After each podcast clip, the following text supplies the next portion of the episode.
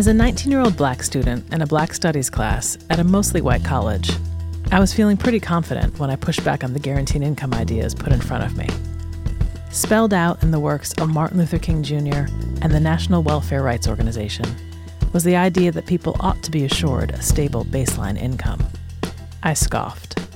They're never going to let us have that. But why not? I'm Mia Birdsong.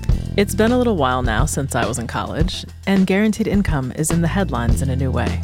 And I'm looking at it differently now. In the face of ever increasing wealth inequality, guaranteed income might be one of the solutions we need. Maybe someone getting theirs doesn't mean you don't get yours. Maybe looking more closely at guaranteed income allows us to unravel some of the destructive notions we've inherited about who we are and what we deserve.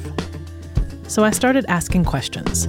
I started talking to people were missing from these conversations. I made more than enough a four episode podcast about guaranteed income and what we deserve. And I hope you'll listen.